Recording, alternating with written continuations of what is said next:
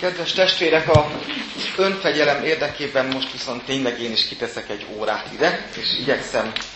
Ugyanúgy, ahogy az ige hirdetésben, a nagyon gazdag kálvini örökségből csak három területet kiemelni, amely kicsit szubjektív, most magam számára emeltem ki a készülés során őket, de hiszem, hogy mindannyiunknak ezek központi gondolatok a Calvin életműben, és erre is igaz, amit az igéről is mondtam, hogy sok mást is olvasva őt, tanuljunk tőle, és merítsünk még a most elhangzott néhány, inkább csak példaszerű gondolaton kívül. Hadd biztassam a testvéreket örömmel arra, egy tegnapi ünnepségen hallottam ezt a hírt, hogy most már szinte megjelenés előtt áll az, institú egy, az institúció egy új fordításban. Buzogányi Dezső, kolozsvári professzor újra lefordította, és tőle hallhattam tegnap egy eladást, ahol a fordításról szólt. A lényeg az, hogy a száz évvel korábbi utolsó institúció fordítás nehézkességeit elkerülve egy tényleg mai magyar nyelven olvasmányos, a célnyelvnek, a magyar nyelvnek megfelelő fordítást készített. Püspök úr, Szabó István Püspök úr lektorálta, a mi már nyomdában van, tehát napokon belül készül, elkészülhet. Hadd hirdessem tényleg jó szívvel a testreknek, örüljünk, hogy egy könnyebben érthető módon is a mi nyelvünkön újra hozzáférhető lesz nagyon rövid időn belül Calvin főműve az institúció. Számomra, és ezt most ilyen őszinte alázattal mondom, főként az institúció és az ő kommentárjai, az, ahogy én megismerem őt, minden Calvin olvasónak van valami szívügye, van, aki inkább a levelezésére teszi a hangsúlyt, mert az is sok ezret tesz ki, van, aki az ige hirdetéseire. Én a napi tanításhoz készülve általában ezért inkább a rengeteg bibliai helyet magyarázó főművét és, és kommentárait szoktam használni. Ezért is egy kicsit szubjektív, ahogy az engem megszólító és mai üzeneteket érvényesen továbbra is számomra meg, megszólaltató Kálvint hozom most a testvérek közé. Az első terület a háromból, amiről röviden szeretnék szólni, az, amit ő így fogalmaz, hogy a Szentírásból és a Krisztus szemüvegen át olvasott Szentírásból lehet igazi Isten ismeretre és önismeretre eljutni. Megvallom testvéreim, én is, és azt hiszem nagyon sok embertársam, megpróbálnék eltalálni Istenhez. Sok világvallást én ilyen kísérletnek látok, az ember megpróbál eljutni az Isten ismeretre. A Calvini ígére mutatás válasza erre az, hogy ez egy jó szándékú, részleteiben akár eredményeket is elérő vállalkozás, de az igazi, a teljes Istenismeret csak az ő önkijelentéséből jön. És az ő önkijelentésének helye Jézus, és a Jézusra előremutató Ószövetség, és a rá visszamutató Új Szövetség. Lefordítom most más kifejezésre, testvéreim, Calvin is használja ezt, minden más Isten képem valahol el fog torzulni, és bálvány gyártás kísértését hordozza magában. Ha magam fogom megállapítani, hogy milyen Isten, akkor az nem az élő igaz Isten lesz, és az ő helyébe a római levél első része szól erről részletesen, a teremtő helyébe teremtményeket fogok majd tenni, és azokat fogom dicsőíteni a teremtő helyett. De nem csak az ő igaz ismerete jön egyedül Jézuson keresztül és a róla szóló szentíráson keresztül, hanem az igazi önismeret is.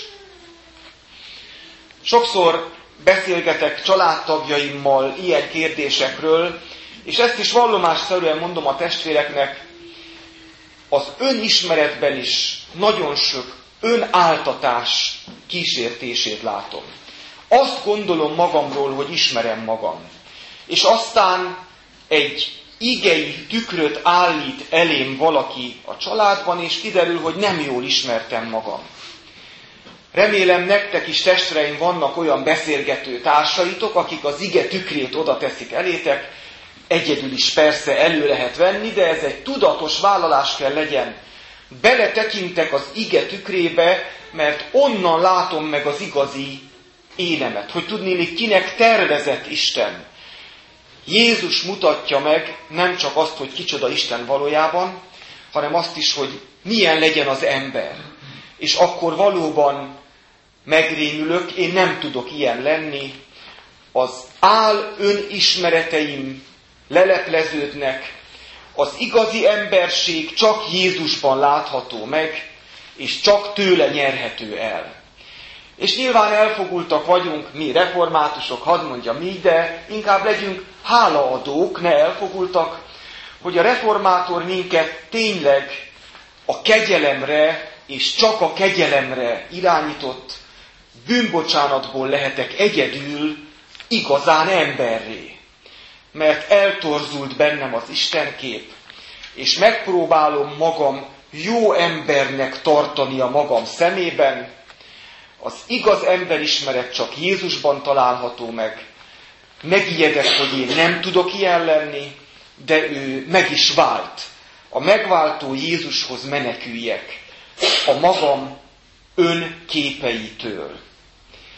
És itt is hadd mondjam, ahogy az előbb azt mondtam, hogy bálványgyártássá válik, ha nem Istennek Jézusban kijelentett önmaga kijelentésében keresem őt, úgy az emberképemnél is hadd mondjam, nagyon sok jóindulatú kortársunk felállít emberképeket, a közelmúltból ismerünk mi is olyan kísérleteket, amely a jó, alapvetően jó az ember alaptételéből indultak ki, és a 20. század csak főállomásait gondoljuk át, akármelyik emberből kiinduló megváltó kép ilyen vagy olyan diktatúrához vezetett. Eltorzult az ember bennem, bennünk, megváltásra szorul. Az Isten képünket csak Jézus állíthatja helyre. A valódi emberséget is csak ő mutathatja meg.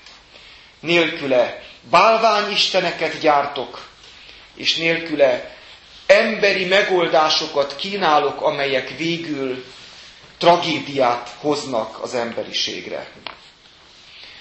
Nem alkalmazom túlzottan, csak ezt az egy kérdést hadd hozzam az első gondolat témakör végén. Milyen bálványokat látsz magad körül, Jézus világosságával nyugodtan leplezd le, felkínált Isten képek helyett örömmel fogad a Jézusban, a Szentírásban felét közvetített egy igaz Istenről szólót. És milyen emberképekkel vesznek körül téged, tanulmányozd, ismerd meg, és az ige világosságában azt is nyugodtan leplezd le, ha bármilyen végső soron önerőből előrelépés, önerőből megvalósulás, önerőből megváltás kínálata, te helyette menekülj a kegyelem királyi székéhez, Jézushoz, a megváltóhoz. Az igaz Istenismeret és az igaz önismeret helye a Jézusban magát kijelentő Isten és a Szentírás középpontisága után a második téma, így fogalmazom, a szövetség teológia üdvtörténeti látással. Luthert is sokat olvassuk, halljuk idézve is, helyes, rengeteget tanulhatunk tőle, de a két nagy reformátor közül legyünk ezért is hálásak, Calvin hangsúlyozta a legvilágosabban a két szövetség egymásra utaltságát. Azt, hogy nem állhatok meg az Ószövetség olvasásakor, mintha nem lenne új, mert akkor akkor mit kezdek az olyan zsoltárokkal, amely az ellenségre gyakorlatilag átkot kér Istentől? Én Jézus felől olvasom, és Jézustól tudom, szeressétek ellenségeiteket. De értjük, testvéreim, nem kiveszem az Ószövetséget a Bibliából, hanem Jézus felől olvasom Isten igéjeként. Calvin mindvégig következetesen ragaszkodik ahhoz, hogy a teljes szentírás Isten igéje. De ahhoz is, hogy csak Jézus felől olvasva válik üzenetté minden gondolata, és most hadd vegyem mástól ezt a képet, ami nekem nagyon sokat jelent a nehéz ószövetségi textusok megértésekor. A messiás hiánya jelenik ott meg. Te, aki a messiást ismered, menekülj ő hozzá, aki aktívan tud segíteni. Csak egyetlen egy példa, a messiás hiánya, amikor Dávid Becsabéval vétkezik. Ő ebben nem lehet példa.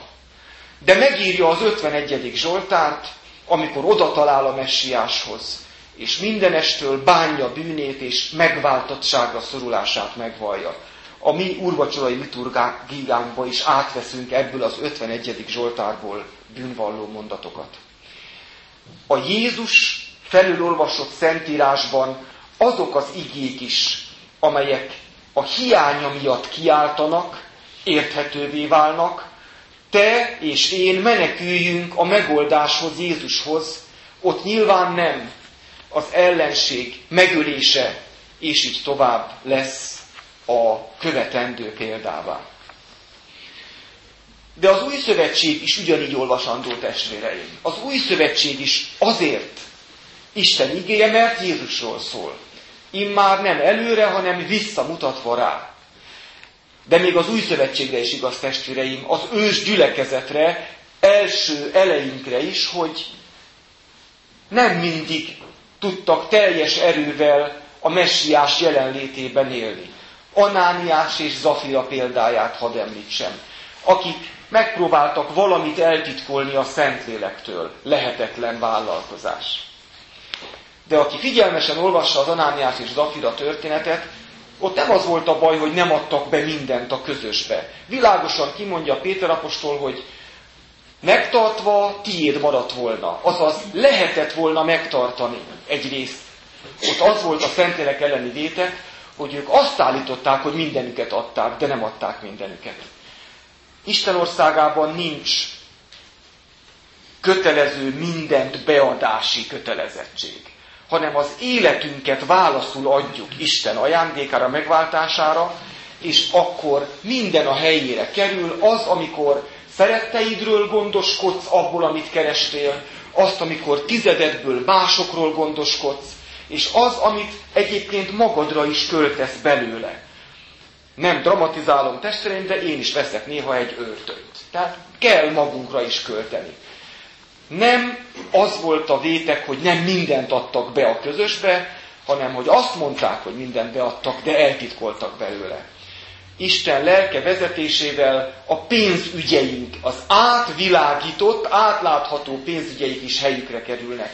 Hogy mit költesz magadra, szeretteidre, gyülekezetedre, misszióra, egyre táguló körben. Az új szövetségben is szükség van az ige hirdetésre hadd utaljak vissza a Jézus közeliséghez.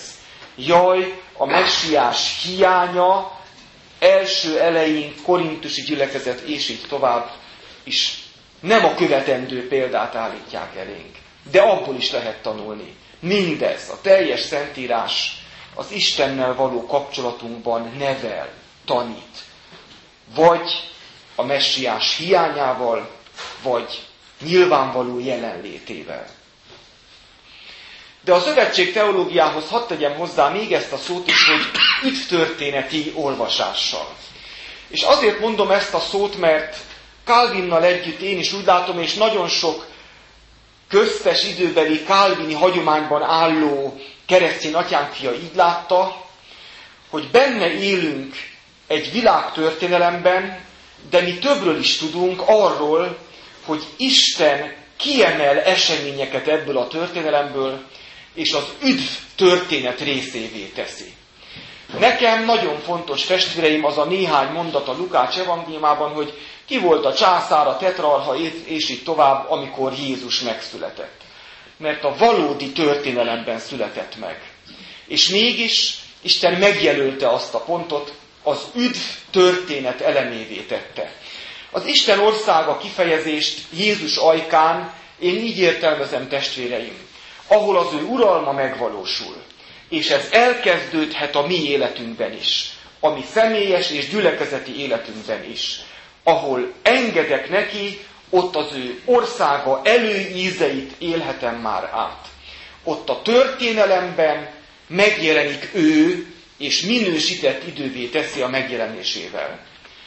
Itt is csak nagyon röviden az ellen példát hadd hozzam. Nélküle a történelem tragédia az ember önpusztításának a története. Vele a történelem nézhető máshogy is. Még az ellenreformáció is nézhető máshogy is, testvéreim. Ott sem hiányzott Jézus. Ott, ami eleink szenvedéseit tette, olyan erkölcsi tőkévé, amelyből mi ma is élünk, és még itt így vagyunk, együtt vagyunk, testvéreim. Nincs semmi, ami a történelemből kiesett volna az ő kezéből. Szintén másokra építve, itt hadd fogalmazzam meg így, van aktív cselekvő akarata, és van megengedő akarata. És a megengedő akaratánál sokszor nem tudunk válaszolni a miért kérdésre. Miért engedte meg Isten? De a kálvini tanítás szerint semmire ne, néz, ne nézzek úgy, hogy ott nem volt ott Isten, hogy azt kiengedte a kezéből. Nem. Minden, minden az ő szuverén fennhatósága területén van. És egy nagy holland református elődünk, Ábrahám Kuyper kifejezését hadd hozzam, különbözőképpen utalnak rá, egy nagyon kicsi egységet, én most négyzetcentiméternek fordítom, nevezett meg, hogy egyetlen egy körömnyi területe sincs az életünknek, amelyet ne vonna Isten a maga uralma alá. Így néz a szenvedésekre is, a nehéz napokra. Akik itt közülünk átélték nekem megadatott fiatalságom miatt, hogy ne szenvedjek annyit, mint akik itt vannak, szóval az ötvenes éveket. Azt is úgy lehet látnod, református testvérem, hogy Isten ura volt az eseményeknek. Megengedte a szenvedést, de nem engedte ki a történelmet a kezéből. A szövetség istene üdvtörténetté emel egyes eseményeket, és a teremtéstől a világ végéig ura marad annak a történelemnek is, amelyben élünk. Felelősség következik ebből, nézhetek máshogy erre a világra, mint kortársaim, nézhetek úgy, mint Isten dicsősége szinterére, ahol Isten országa előjeleiben elkezdhet megvalósulni. És a te hűséges Krisztus követő életed, ahol a te életedben ő Úr, az egy darab Isten országát bevisz ebbe a világba. Nagyon zárójelesen és minden politikai felhang nélkül hadd mondjam így testvéreim, hogy én abszolút helyeslem és egyet tudok érteni azzal, ha vannak keresztény politikusok. Ha nem adják át úgymond a mindennapi életünket regulázó, törvényalkotó és bármilyen ilyen szekulárisnak tűnő világot teljesen a nem hívő embereknek. Van olyan felelőssége a kereszténynek, amely például a hogyan éljük a mindennapi életünket, a világi fennhatóságban való jelenlétet is megengedi. Ne meneküljenek ki a keresztjének, hadd mondjam így, még egyszer mondom, ez teljesen független minden politikától, ez egy bibliai Calvin örökségéből merített gondolatként hozom. Ne meneküljenek ki a világból. Jézus nem vesz ki a világból, hanem azért imádkozik, hogy a gonosztól megőriztessük. De ebben a történelemben velünk van Isten, és keressük az ő rendelő, cselekvő akaratát, álljunk be életünkkel ebbe az ő történelmet alkotó munkájába, és bízzuk oda ebbe az ő minden felett uralma gyakorló kezébe azokat az eseményeket is, amiket most nem értünk, majd egyszer megértjük őket, most legyen elég az a hit, hogy Isten szuverén ura a történelemnek is. És a harmadik témakört a Szentlélek személyével kapcsolatosan hozom. Ha úgy mondhatom, hogy az első a fiúról szólt, akiben megismerjük Istent és az igaz emberséget, a másik a gondviselő atyáról, a harmadik témakörben hadd szóljak nagyon röviden a Szentlélekről. Volt egy teológus, aki Calvint a Szentlélek teológusának nevezte. És ennek azért örülök nagyon, mert mi reformátusok, önkritikusan mondom, sokszor nagyon száraz módon éljük meg a Krisztus követésünket. Nagyon meg tud üresedni a lelkiségtől a túlzottan protestáns létforma. Calvinnál nem így volt. A lélek mindennapi jelenlétével élte az életét, tanításaiban rengeteg szó van a lélek jelenléte szükségességéről. Engedjük be Jézus lelkét, ezt a megelevenítő lelket mi is, ami protestáns és néha ezért nagyon szárazzá váló életünkben. Csak egyetlen példát hadd mondjak, a legismertebbet. Az úrvacsorában is ő azt tanítja, hogy Jézus van jelen a Szentlélek által. És túllépett azon a vitán, amin kortársai egyrészt a római katolicizmus felől folyton azt keresték, hogy de a valódi teste hogy jelenik meg. És erre csak egy választ tudtak végül adni, hogy át kell alakuljon az ostya egy igazi anyag átváltozással. Mert ott kell valami módon legyen Jézus, akkor biztos az ostjával történik valami. A luteri reformáció ágában állók az ostya átalakulását nem tanították, azonban mégis azt mondták, hogy a valódi Jézus test ott van, ott az urvacsora körül, nem tudjuk pontosan elmondani, hogy mi módon. És Calvin egy bátor továbblépéssel azt mondta, hogy tudjuk mi módon. Lélek által. Vegyük komolyan azt, hogy Jézus mennybe menetelével nem elment, eltávolodott, hanem egy más formában van jelen, lelke által. És a Szentlélek teológusa Calvin hadd ébreszkessen engem és bennünket arra, hogy legyenek igen Isten lelkét segítségül hívó énekeink, mint vannak is gyönyörűen az énekeskönyvben, imádságaink, ez sosem lesz valamilyen új kijelentés forrása, ez teljesen világos. A lélek mindig azt fogja tanítani, eszünkbe juttatni, amit Jézus tanított.